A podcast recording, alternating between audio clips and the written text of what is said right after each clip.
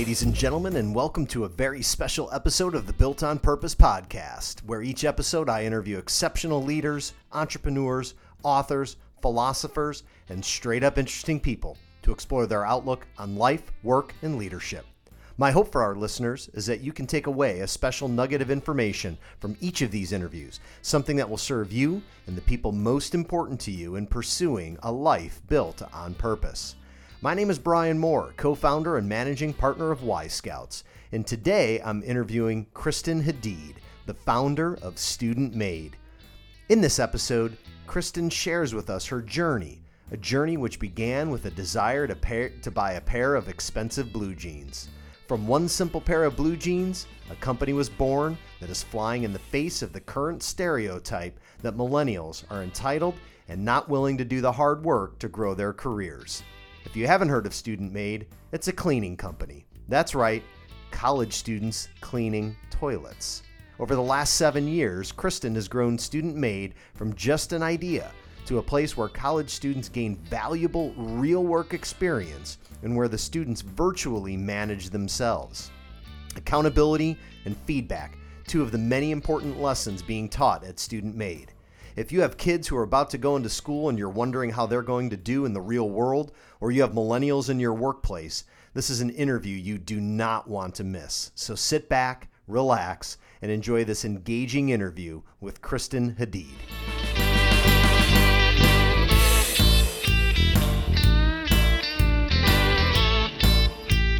Ladies and gentlemen, I am so excited to bring onto the show Kristen Hadeed. Kristen, thank you so much for being with us. Thank you for inviting me to be a part of this.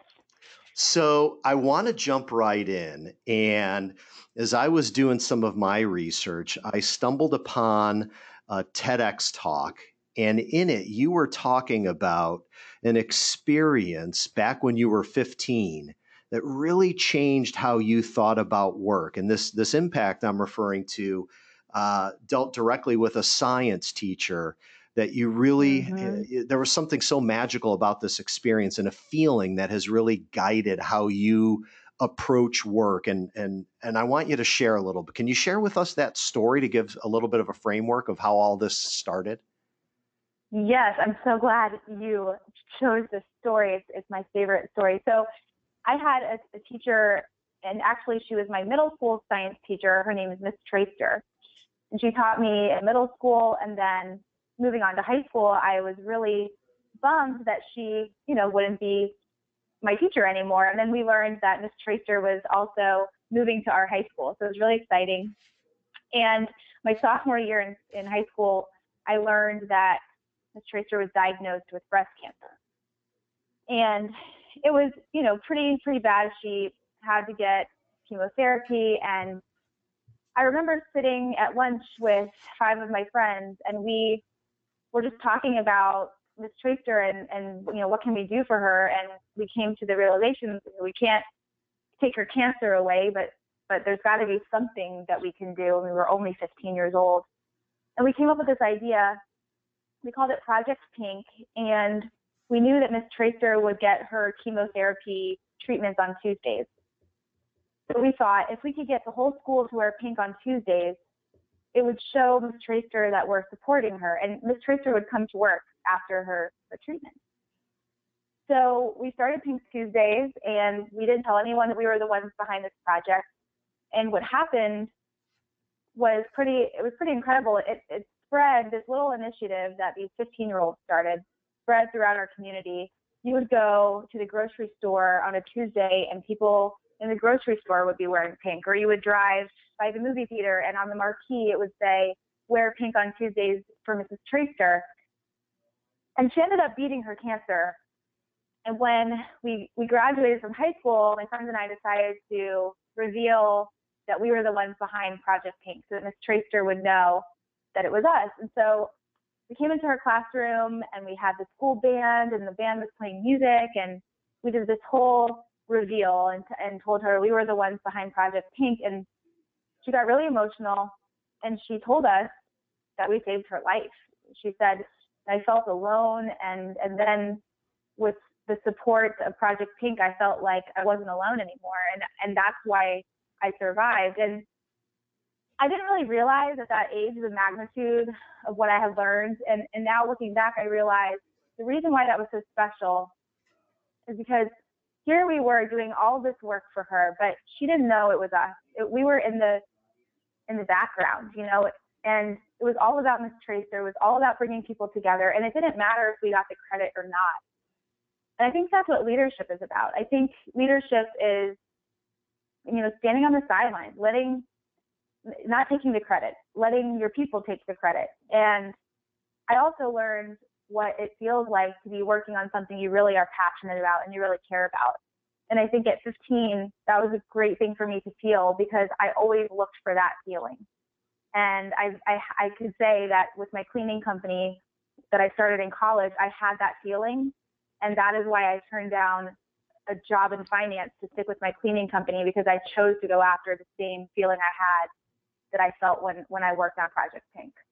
Yeah, so talk a little bit more about that. And by the way, thank you so much for sharing that story. It's uh, hearing you tell it live uh, is even more powerful than than what I was able to uh, to watch on on the video, which was fantastic as well. But this is it's just fantastic.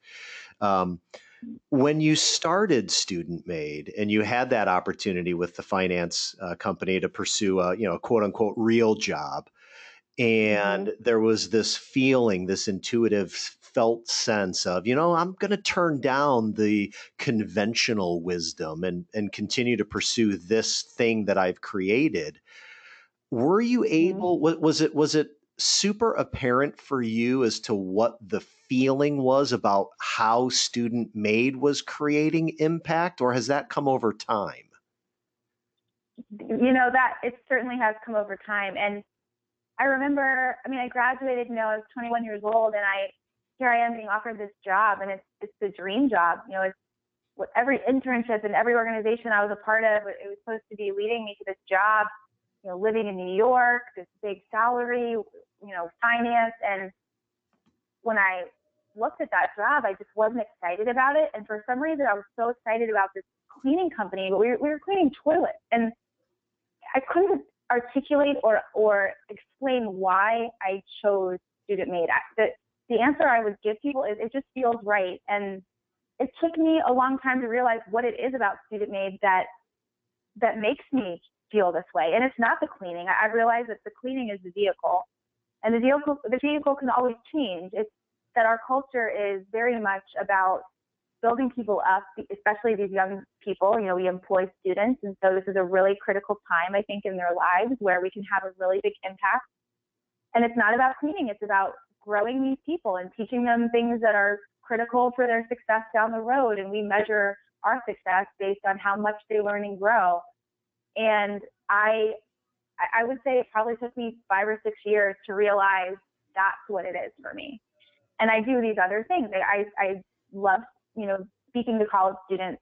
And I think it's the same thing. It's because I hope to have an impact in their lives. I hope to teach them things that I learned so that they can be more successful because of what they heard. And I think all these things have something in common, and the, and the thread that is between all of them is that I'm really excited about empowering people to try to transcend whatever limit they have that they think is holding them back. And it just so happens that Student Maid is a vehicle where we can do that every day with our people. Is there criteria around who you will employ from the students versus those that you won't? Yes, it, when we started, uh, I had a 3.5 GPA requirement. And the reason was I, I, got a contract and I had a short period of time to hire a lot of people. And so I figured that that would be a, a good way to weed people out. And I had a 3.51 GPA at the time. So that was the, the uh, cutoff, could not go higher than, than that. And I realized over time, a 3.5 GPA doesn't really doesn't really mean anything. I mean, yeah, you you know you're doing well in your classes, but it doesn't show a person's heart. It doesn't show if a person is really open to growing and learning and and good at you know wanting feedback. So we totally changed the way that we that we recruit, and it's based on you know you have to be a student. It doesn't matter if you're in high school, college, graduate school, cosmetology school. You just you have to be a student and we really test, you know, an interview is this somebody who is open to learning and growing because that's what our culture is about. And the 3.5 GPA doesn't matter to us anymore because it doesn't define who a person is. You know, it's interesting because a lot's been made over the last handful of years, and I'll pick on Google just for a moment. Uh, that you know they were always so well known for having some of the most unique hiring processes, and obviously a lot was based upon pedigree and school graduated from and GPA and all kinds of really interesting, uh, challenging interview questions. And they have since uh, gone completely away from that because they found no no correlation between where somebody went to school and what their GPA is and on on the job performance and impact delivered. And it sounds like you sort of figured out the same thing through your own trial and error. Definitely. So and I you know I think we don't even have interview questions. Like it's it's a conversation and we we truly try to get to know who this who this person is and what they're looking for because the the question to us is will they thrive here? You know, it's not will they make us money? Will they be somebody who, you know, is able to clean a lot of ho- a lot of houses? It's will they thrive? Will they enjoy it? Will they look forward to walking through our doors every day? And I think to do that, you have to really be able to have a conversation and build a relationship and ask questions that might be non-traditional. So if I if I go a little deeper on this this these concepts of learning and growing, which are fantastic, mm-hmm. right? I mean, people who want to learn, who want to grow, you know, uh, underneath that is is likely an incredible sense of curiosity and just having this uh, unbridled sense of wonder how do you determine if someone is truly and genuinely curious? Mm-hmm. Well, I think, you know, I think so. We deal, most of our employees are millennials, and millennial, the millennial generation, and I'm a millennial, feedback is very hard to take because many of us are not used to that direct feedback. A lot of times, the first time we're getting it is in our, our job, our first job. So there are students that we have, though, that they ask, What could I be doing better? Um, tell me more about that. Or, you know, in the interview, even asking questions like, Is there anything I could have done better in my interview? When I see something like that, I know somebody is really open to learning and growing and, and just get curious like what could I be doing better. Um, and, and I think in, in our with the generation we're working with, that is just when we see that, we know that's an instant sign that this person is really, really open to learning and growing. I would say most people we have to kind of get them over over this hump. Like we, you know, I wouldn't say everyone comes into our culture completely ready to, to be pushed into their you know, the zone that is not comfortable. Um, I think that we have to push them there, but the question is, how far do we have to push them? Got it. So we have a rule, and the rule at Student Maid is we're going to give you everything that we possibly can. We're going to give you the foundation, give you all the tools. We're going to believe in you. We are going to be standing right there. We are on your team, but you have got to be standing there too. And we've got to see that you're making progress and you're you're coming closer to where we're standing. So we require that everyone shows up. You know, that means mentally, you got to be there, you got to be present, be trying. And as long as you're doing that, we're going to hang in there. But if if we're having to carry you, we, we can carry you a day or two. But if we have to carry the same person every day, it's not working out. And that's how we evaluate who stays on the team and who doesn't. And so I would have to assume, and please correct me if I'm wrong, that oftentimes mm-hmm. for the, the properties, whether it's commercial or residential that you're cleaning, that you're sending crews. It's not necessarily just one person solo. I'm sure that may happen from time to time, but I'll assume it's mostly in crews. Do the crews right. are, are, are they self managing or self regulating crews? Do do they sort of mm-hmm help weed people out when that's just too much of a burden to carry and somebody just is consistently underperforming?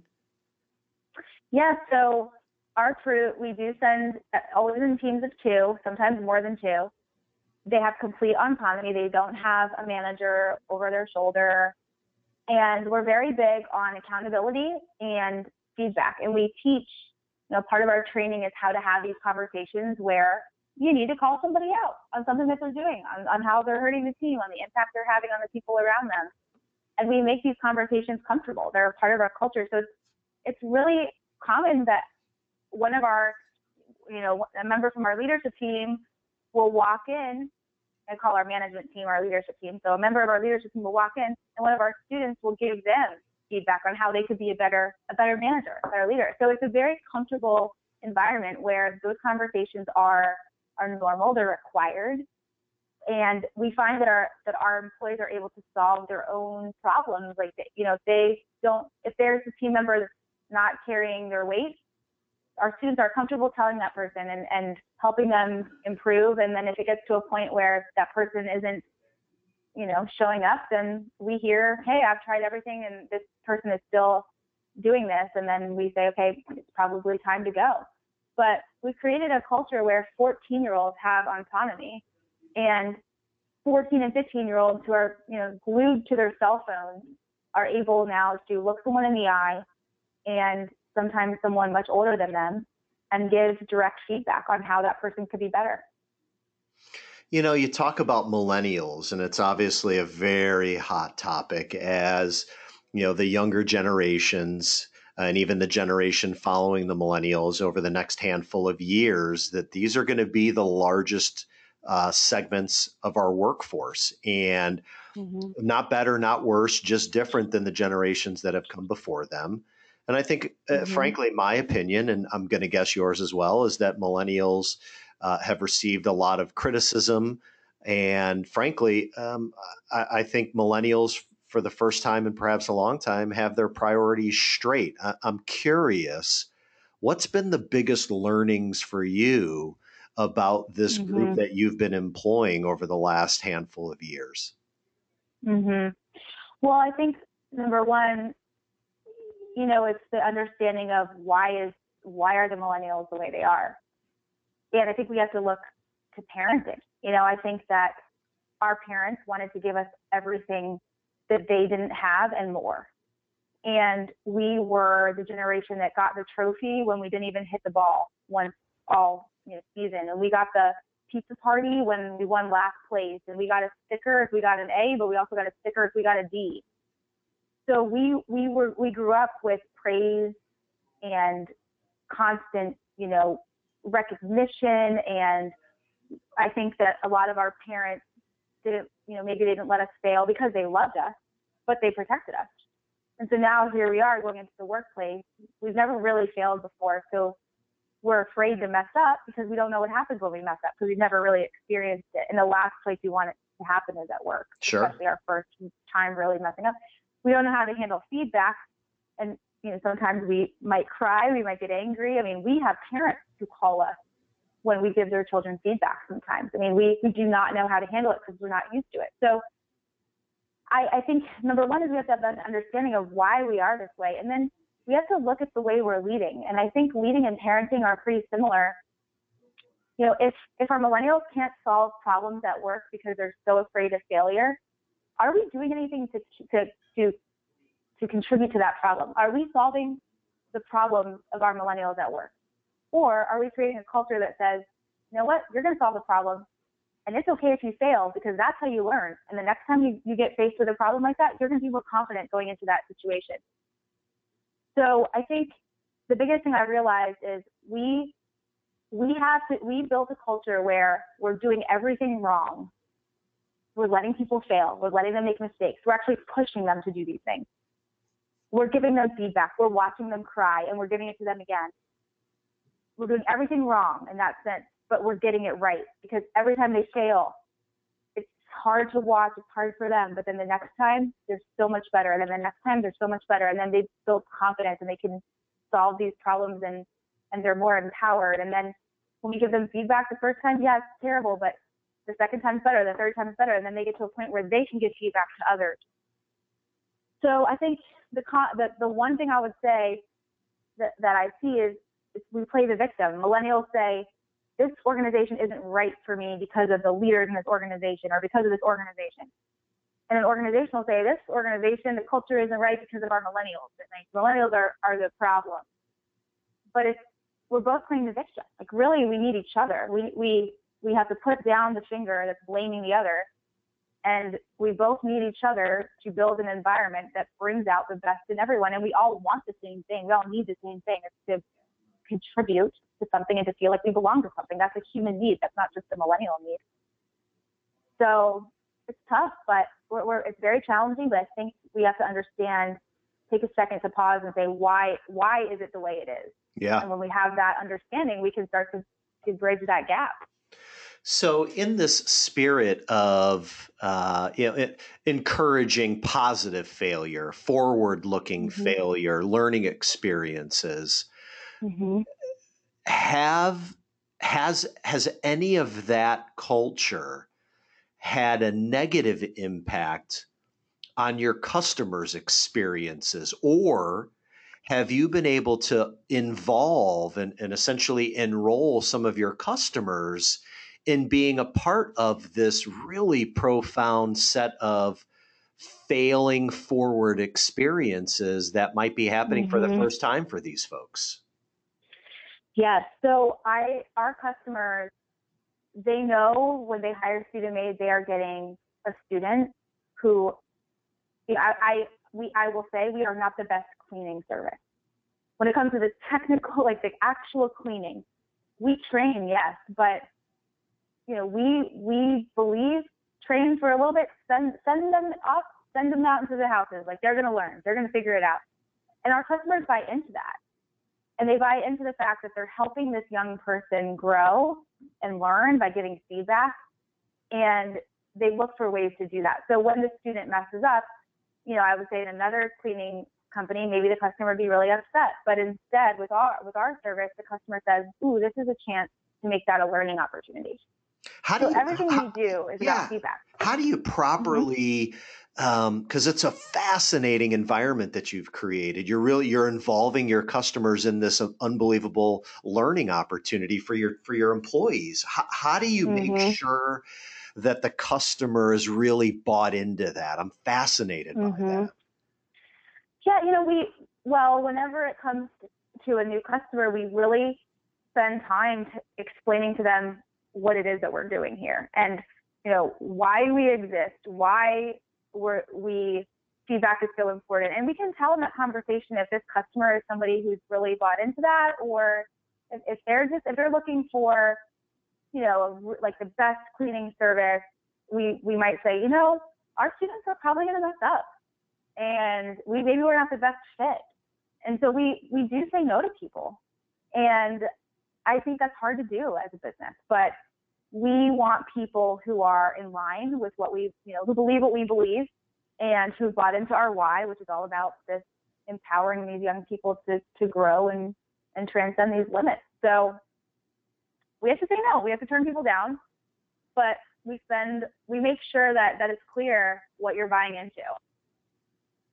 And sometimes we get it wrong and we think the customer might be a great fit, but it usually takes a service or two to realize it's not working out. And we don't have a problem with telling the customer, you'd probably be happier somewhere else and, and that, that move might be better for you and for us. I mean, I, lo- I love the idea of involving the customers in this learning opportunity and, and using that really as a, as a criteria for uh, whether or not they're going to be the right customer for you. I think it's I think it's fantastic, and obviously creates just this wonderful environment. So kudos mm-hmm. to you mm-hmm. for having the courage to to do that and and be able to turn business away because as you said you know revenue obviously is a requirement you know be socially irresponsible mm-hmm. to not drive profitability but how you do it mm-hmm. really matters and who you do it with really matters so kudos to you mm-hmm. for that mm-hmm. I'm, uh, I, I want to talk for a moment about values and I had mm-hmm. a chance to visit your site, your personal site. Mm-hmm. And mm-hmm. you list out your core values, you know, find the positive in every situation, be present, mm. believe in and empower others. You know, in my world, in working with organizations and with leaders, there's not a whole lot of people that have actually been able to identify what their core values are. So, a few questions mm-hmm. on that how mm-hmm. how did you do it how did you know they were the right ones for you and mm-hmm. and is there advice you can share so others can follow in the footsteps in your footsteps Mhm. It's funny that you bring up those values because that's a reminder that I need to change my my website. so let me tell you about our values. So we have we have ten core values that student maid, and these ten core values came about because of a book I read that I'm sure you're familiar with called Delivering Happiness by Sure. Tony Hsieh. Of course. Zappos. And I read that when I was in college and it sparked some interest in me and I thought, man, I really should have some values for this company. And so we did that. As a team, we identified 10 things that we thought were the most important things. And we really wanted to make them catchy and ones that we would remember. So for example, one is be classy, not sassy, because our slogan is cleaning with class. And so we're always representing this brand.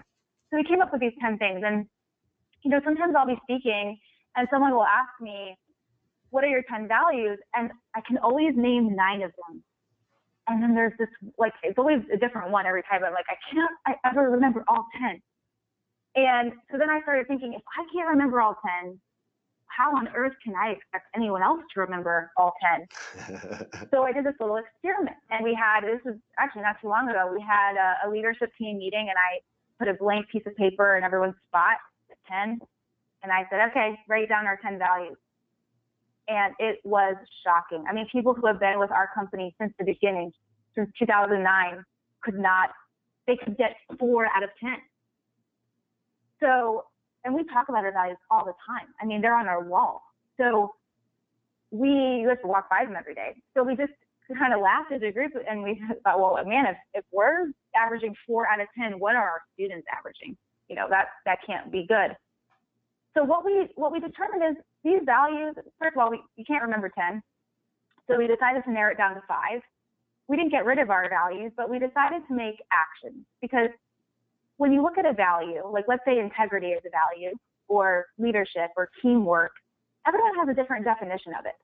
And you can't tell somebody, hey, live up to our teamwork value and expect that they know what that means and what that looks like. So we came up with five actions. We said if we do these five things every single day, our values will come to life. So for example, one is we always take the time to, to stop, smile, and say hello. So when you walk into our office, each person you encounter stops, acknowledges you, they smile at you, and they say hello. And another one is we always take the opportunity to ask what we could do better. So when I'm having a conversation with a team member, I say, is there anything we could be doing better for you? When we talk to a customer, when our students talk to customers, is there anything that I could be doing better? So we've given these five actions. We, we know exactly what they look like. They're very simple. They're very easy to understand.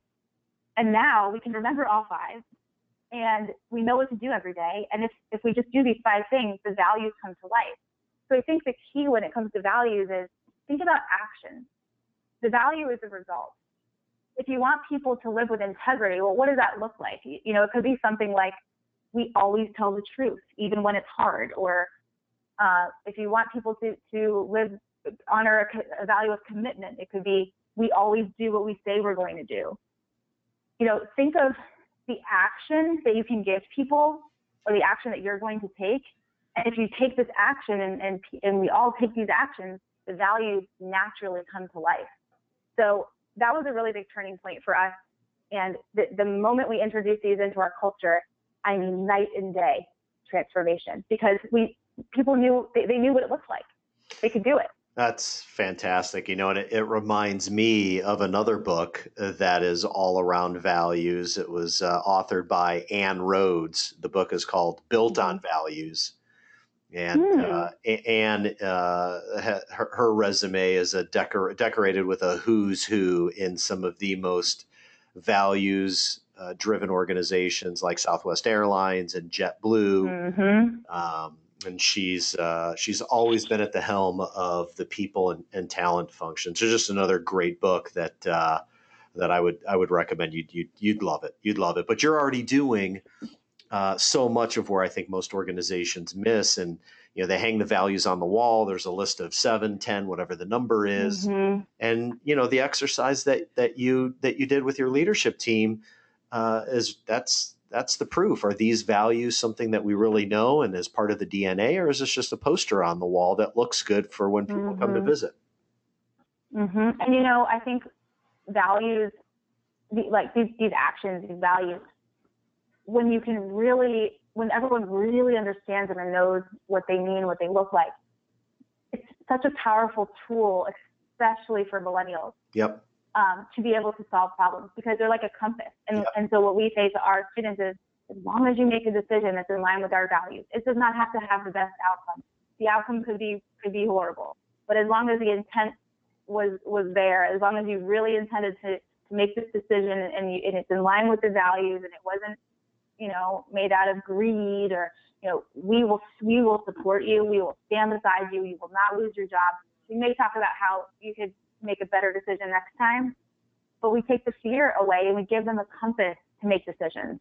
And that's how we're able to really empower them. And that is why the 14 year olds have autonomy because we know they can make a decision because they have these these values they know what they look like. Yeah they understand what the behavior what the value in action what the behavior looks like. I love that. Mm-hmm. that's great. That's great. Good to, to, congratulations. It's just fantastic mm-hmm. as, as you're doing i know you're doing a ton of speaking which is great. I mean you need to be out there doing what you're doing so please keep it up. When you're out doing corporate events in particular and the audience is a mm-hmm. group of business professionals i'm, I'm super curious.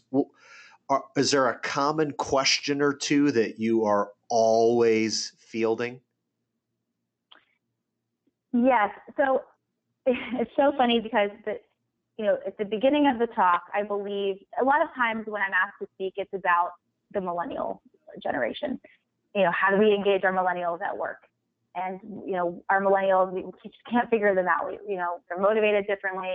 We don't understand. We don't, and so that's usually why I am called in. And at the beginning of the talk, I think everyone in the audience is thinking millennials, millennials, millennials, and by the end, it's so funny to see the shift because people say out loud, "Wow, this isn't this this isn't a millennial problem. This is this is everyone's problem. Like you know the things that millennials want really it's the same things that we want. It's just millennials express it differently. And I think that's the key is that 87% of our, you know, according to Gallup, 87% of us are disengaged at work. Right. That's more than a millennial problem. So I think what starts as a millennials, how do we, you know, millennials have a problem. How do we change the way, you know, the culture so that they thrive. How do we, it, it shifts to, wow, we all kind of have a problem here. And how do we make our environment better so that we all thrive? Yeah. And I think the two, the two, the feedback piece with millennials, it's tough. You know, you give a millennial feedback and they might cry, they might get angry, they might quit, or you might get a call from their mother or father. you know, it's happened to us. I can't uh, even imagine. You must have some amazing stories about just some of the experiences that have happened over the last few years. Yeah, and it's you know, and, and then I would say the other piece of it is my, my millennial is telling me I want more responsibility, yet they're late. You know, they're they're missing meetings or they're they can't even handle the responsibilities they they currently have. And but again, how, why? Like, how do we get to this to this point? Well, millennials were told you can do anything, you can be anything. You know, the, the sky is the limit, and that was a picture that was painted for us, and it's not true because money and experience and all these things matter, but we don't really realize that until we're now in the workforce, and and it hits us like a ton of bricks. And it's so it's so funny is that these people in the audience they they say, oh yeah, but then they realize, oh my goodness, I'm doing that to my child at home like, the, like the, there's a, you know, what you're complaining about with your millennials at work, you're doing that to your children. So I think it becomes a bigger, it's a, it's a bigger, it, it, you almost leave thinking about the way you're parenting as well. Because, yeah, you end up becoming mean, a family. Yeah, you're like a family psychologist, uh, all wrapped, all wrapped up in a business message. Yeah, I, I don't know if that's good or bad. well, you know, at the end of the day, and you said this earlier, um, I'm a parent. Uh, I've got two. I have uh-huh. two kids. It's done from a place of love. That's all. We right. just, we want right. to love them and protect them and give them the, the, the best life that we can. And that, frankly, is right. That's what all parents really aspire to do. So at mm-hmm. least it comes mm-hmm. from, it comes from the right place. That's for sure. Absolutely. So, like, there's this other. Uh, I, I don't want to miss the opportunity to talk about that. You started this organization, you know, six ish, seven years ago, cleaning toilets. Like, mm-hmm. not the most exciting thing in the world. You're cleaning toilets. Mm-hmm. Yet, I think what it demonstrates is from a, from a, from the entrepreneurial perspective that you've done the frontline work. Like you, there's no one you're going to hire who's going to do a job you haven't done already. And obviously, you did it incredibly well. Otherwise, you wouldn't have the level of success that you're having. What, what can mm. What can be learned from cleaning toilets? yes, a lot. Humility is number one. Sure. Yeah, you know, I I think it's I think it's really special that I that I started the way I did. I, you know, at the time I didn't recognize that, but the fact that I can now say I have been in your shoes. I know what it feels like. I know when you tell your friend that you clean you clean houses and someone makes fun of you. They call you a maid or a cleaning lady or a cleaning person. You know, I, I know what that feels like. It doesn't feel good. And I think what that made me want to do is it, it wanted I wanted to have a situation where when you say I work with student maids, you're proud to say that. And when someone says, I can't believe you clean houses, or I can't believe you turned down a finance job for a cleaning company, or oh, you're just a cleaning person, I want that person, that student to be able to say back to them, no, I am not just a cleaning person. This is what we do. So I had to work to build something people will be proud of. And I think there's a lot that you can learn when you put yourself in the shoes of the people you lead. You know, every now and then I I, I try to do do the things maybe I, I haven't done in a while, like answer the phone and talk to a customer or you know, lead a, a, a team meeting in the morning before the students go out and, and clean their their clients' houses. Because I think you have to constantly be reminded what they're going through every day and what they feel. And and our leadership team we're all we've all been in their shoes. You know our leadership team everyone on our team they started cleaning houses and then they grew into the role they're in now and there's just something really powerful about about being able to say hey i've i've been there i know what you're going through i you you have empathy for these people it's hard but i think when you see on someone's resume that they clean houses, they clean someone else's dirty toilet for two years, that says so much about a person. You know, that they that person is willing to do whatever it takes. They they aren't afraid of dirty work, of hard work, because it's hard. And so I have more respect for people now. When I see people in, in jobs like that, I have so much respect for them. And I when I go in the airport and I see somebody sweeping the floor. I go up to them and I say, thank you for what you do because we do not recognize people who do these jobs enough. Yeah, you're, you're so right. You're so right. That's a really great point. It's a really great point. Your sister. Yeah. Does she work with you? She did. Yes. She we worked together for It's Lauren, right? Years. She was yes, Lauren. We were in a transition period or she was in a transition period after college. So we worked together for two years. And it's so funny because she was in New York now. And at the time, it was really hard to work together. It wasn't the right thing for us, for our relationship. But she, uh, she never said thank you. Know, she never really talked about what she learned in the culture. She never really said, you know, thanks for the experience. I always wondered, did it, did this experience impact her? And then she just got a job she's actually leading a, a team of people, a really big company in New York. And so she called me after she accepted the job and she said, I just want you to know that the time spent at Student Maid really helped me. And I asked the right questions in the interview about the culture and I compared, you know, the culture here to the culture that I knew with you. And, and so it was, it was cool to hear that. But my mom works with us. What's that my like? What's that like? I, I never thought that would happen.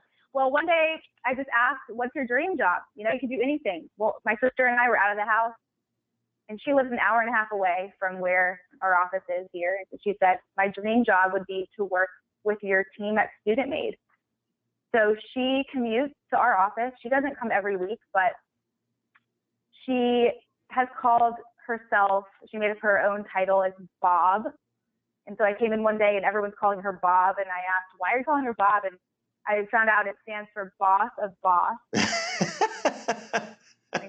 I will let you think that. Sure. But it's been really special and and she is so engaged and she loves it and she I mean she's told our team, you know, this is unlike anything I've ever been a part of and I just wish that I could have had this experience, you know, earlier in my life. And and I think that proves it doesn't matter what you're doing. It doesn't matter if it's cleaning toilets, if it's Wall Street, if it's, you know, it, it's the environment and how it makes you feel. And that's what it's all about. And it doesn't matter how old you are. I think that's something that everybody wants. You know, it all comes full circle back to where we started our conversation today and what you did mm-hmm. for uh, Mrs. Uh, am I saying it right? Treaster?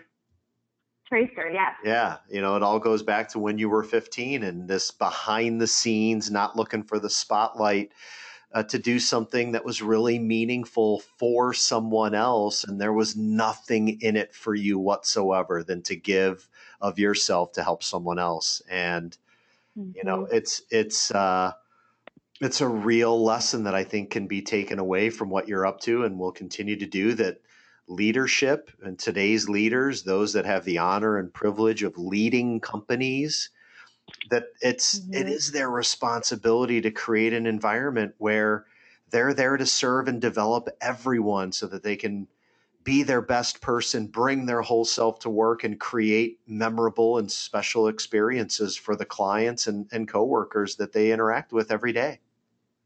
Mm-hmm. You know, and it's not easy. I mean, the first within the first year of me starting student maid, I had a day where 45 people quit on me the same exact time. You know, I was not a good leader, but you learn. I mean, with every every mistake, every mess up, you just learn and you become better. And I mean, I I think I could be a much better leader than I am, but I'm doing the best I can. And every day I try to learn something new and be a better leader tomorrow than I am today. And I think if everyone just kind of had that mentality, we would be, or what would our world look like? Yeah, it's a great question and a, and a really great place to uh, to pause here and uh, and and I, I just can't thank you enough, Kristen, for joining us. I, I think what you're up to, you and your team, and what you've built uh, is incredibly special, and wish you nothing but the best on this continued journey. And uh, you know, as I reflect back, and again back to some of the research I did, and especially the businesses that you and your sister created when you were very little and selling household items and lemonade and all these different mm-hmm. things. Mm-hmm. You know, I, I, I, based on your journey so far, it's probably not that uh, monumental a prediction, but you're certainly destined for additional great things, and I can't wait to see what what you continue to do. Thank you have a great uh, a great road trip. I know you're out to do some uh, some speaking here. Is there any uh, any any URL or websites or anything that you'd like to uh, to share with our listeners? Anything that uh, is of the utmost importance to you right now, in addition to Student Maid? Well, we uh, we do have a book that is being published um, by Penguin Books, and it will be released sometime in 2017. So I would say if, if you know our story is interesting to you and you want to learn more about our environment and how we created it um, and how to create this in your where you are, we you could check my website because I know that we'll have something on, on my site about the book and when it will it, it will be out. So my website is just kristenhadeed.com. And that's Kristen K R I S T E N Hadeed, H A D E E D dot com. Yes. That's awesome. Kristen, thank you so much. Thank you. This was great. Awesome. Well, we'll talk to you soon. Okay. All right. Thanks.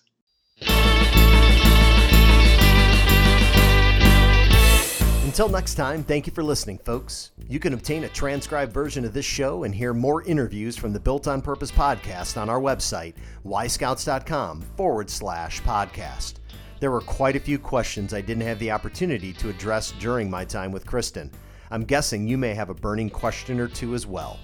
Kristen has agreed to answer any further questions from our listeners, so please drop me a line at brian at yscouts.com with your questions and I'll forward them on to Kristen. If you enjoyed her interview, there are several others I think you'll dig as well. Meghan French Dunbar, co founder of Conscious Company magazine, Louis Efron, author of How to Find a Job, Career, and Life You Love, and Ann Rhoades, former Chief People Officer at Southwest Airlines and author of Built on Values, are just a few of the many episodes you can find at yscouts.com forward slash podcast. I promise more great interviews are on the way. Thanks again for listening.